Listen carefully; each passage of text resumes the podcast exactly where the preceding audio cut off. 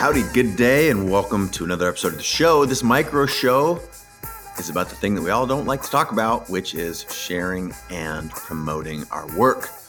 Doesn't matter what this work is, any creative work, whether you're building a business, writing a symphony, uh, writing a book, performing a play, the sharing cycle is very important. And some will tell you, I'm not one of these people, but some will, that simply doing the work is enough. However, I'm one of the people that believe that sharing and promoting your work aren't simply marketing, right? These are actually profoundly nourishing and necessary functions of your creativity. Now, the purists, maybe your art teacher back in uh, college, they might not think that, but I believe that these functions are a way of showing yourself, demonstrating to you that what you make you value, that you value your own work. Now, in fact, I think there's this lovely circular flow. I did a little diagram of this in my book, Creative Calling, that you'll find in the life of any healthy and productive creative person. And this this cycle, it starts with creating, it goes to sharing,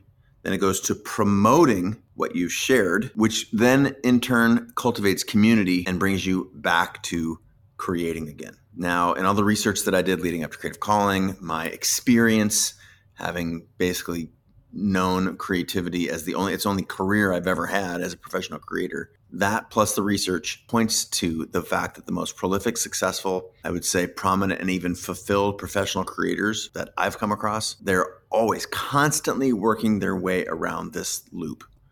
Now, sometimes they're even doing lots of loops concurrently with all kinds of different projects Sure, maybe they skip a step here and there, but in its underclose, the most prolific, successful, and prominent professional creators have a system and it looks like that. Let's create, share, promote, cultivate, and grow your community and create again.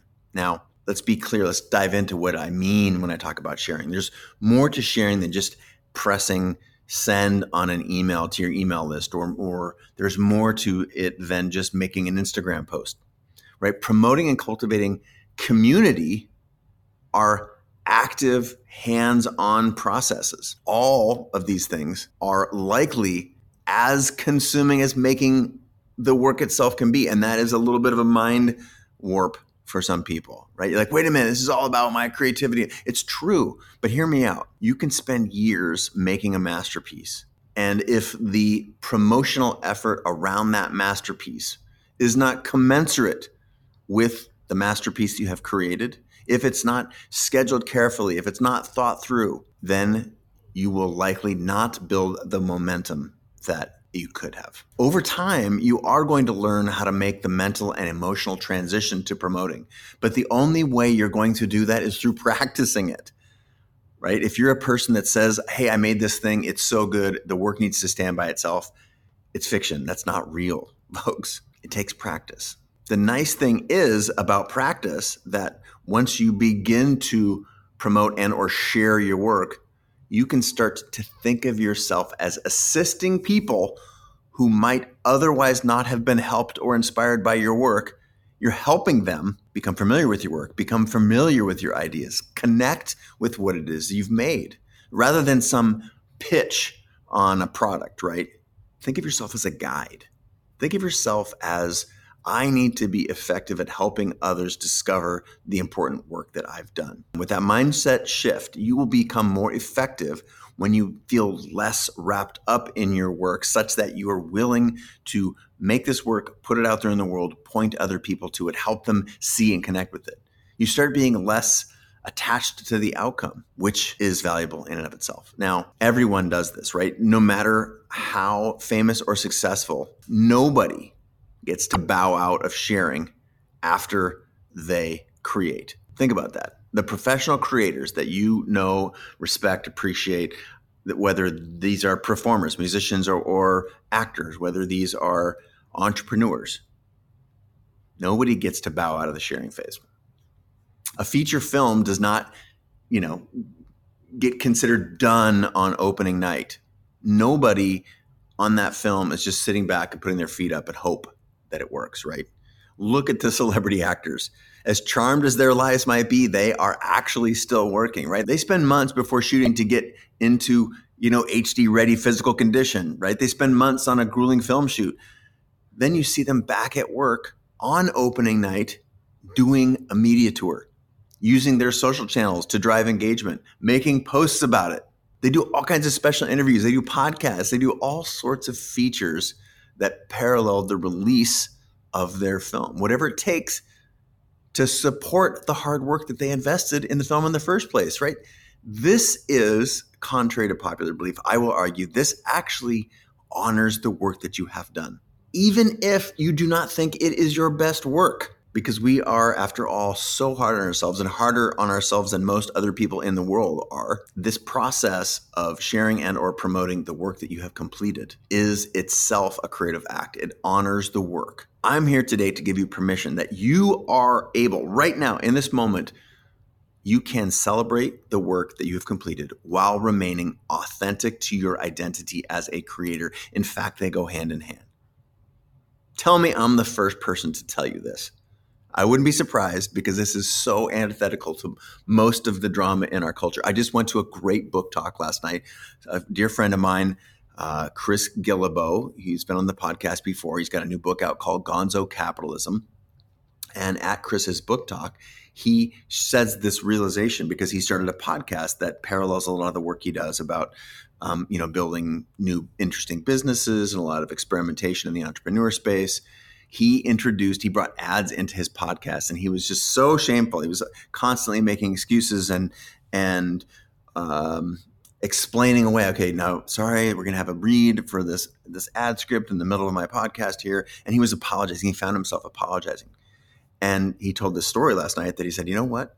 When he started went back on book tour people started saying hey by the way that ad that you introduced us to for that product in your podcast really helped change my business and it was a light bulb moment for Chris. He was like, wait a minute. This is I am am I am, am I selling out? What am I doing? No. This promotion, the idea that you're there to help make money and help have enough money such that you can do more work and get that work out in the world, that cycle was a positive. Right? He realized that he was honoring his work when he was pairing it with advertising. It sometimes helped, not all the time. That's fair. But what I'm here to do is to help you understand the conditioning that is required to get in this cycle of creating work, putting it out there in the world, promoting it, and that you are able to do that and stay authentic to your identity as a creator. Let's talk about your favorite band, for example, right? The show that they performed in your hometown last week or last summer or whenever last time you saw them, that actually is a promotion to help them sell copies of their latest album. And the album if you think about it, that's recorded music. It is supposed to be a recording of a live performance. So the album is a tribute to the performance that they did, even if they did it in the studio and no one was watching. These things are both promotions, right? It's interesting when you view that through this lens to see how simple and acceptable promotion becomes. Sure, we love our rock stars, right? From the stage, they are loving their art and sharing it with you, right? If you think about it that way if they were so authentic, they would just perform this in a dark room by themselves. We got to get out of that mode, right? Rock stars are from the stage loving their art enough that they were wanting to share it with you. They are promoting it. Regardless of this medium, the same opportunity is there for you. Yeah, it's convenient that music has this element of performance to it that might be maybe less obvious or a little bit more confounding or a little bit more of a head scratch than some other creative crafts. But there's no reason you can't adopt the same mentality when it comes time to share whatever it is that you've made. Sure, you know, if you're a creator who gets all of the value that you want from creating in your studio, if the creative process in and of itself is enough for you, I want to allow for that to be true then yes, this cycle of sharing, it may not be for you. And I, I want to allow space for that to be true. No judgment from me. But I think this is actually the exception rather than the rule. And we've been trained otherwise. No more, no mas. Publicly celebrating your work is a lively, helpful, winning, beneficial part of the creative process. Don't let anybody tell you otherwise. In fact, I'm going to argue that the greatest artists achieved their greatness in part because they spent time and energy inviting you to experience their work, right? The effort required to spread the message in our work is an extension of the work. And it's also a really important factor in our growth and development as creators. Let's be real, right? Talking about our work, explaining it, navigating questions about it, standing next to it so the world can understand that this is something that a person, a human being created. It can be all understood as an act that helps you understand the work better than if you had just set it on a shelf and walked away and said, Here, world, this is for you. That's a myth. It's not real. Now, the desire to drive attention to your work can be fed by the love that you have for it.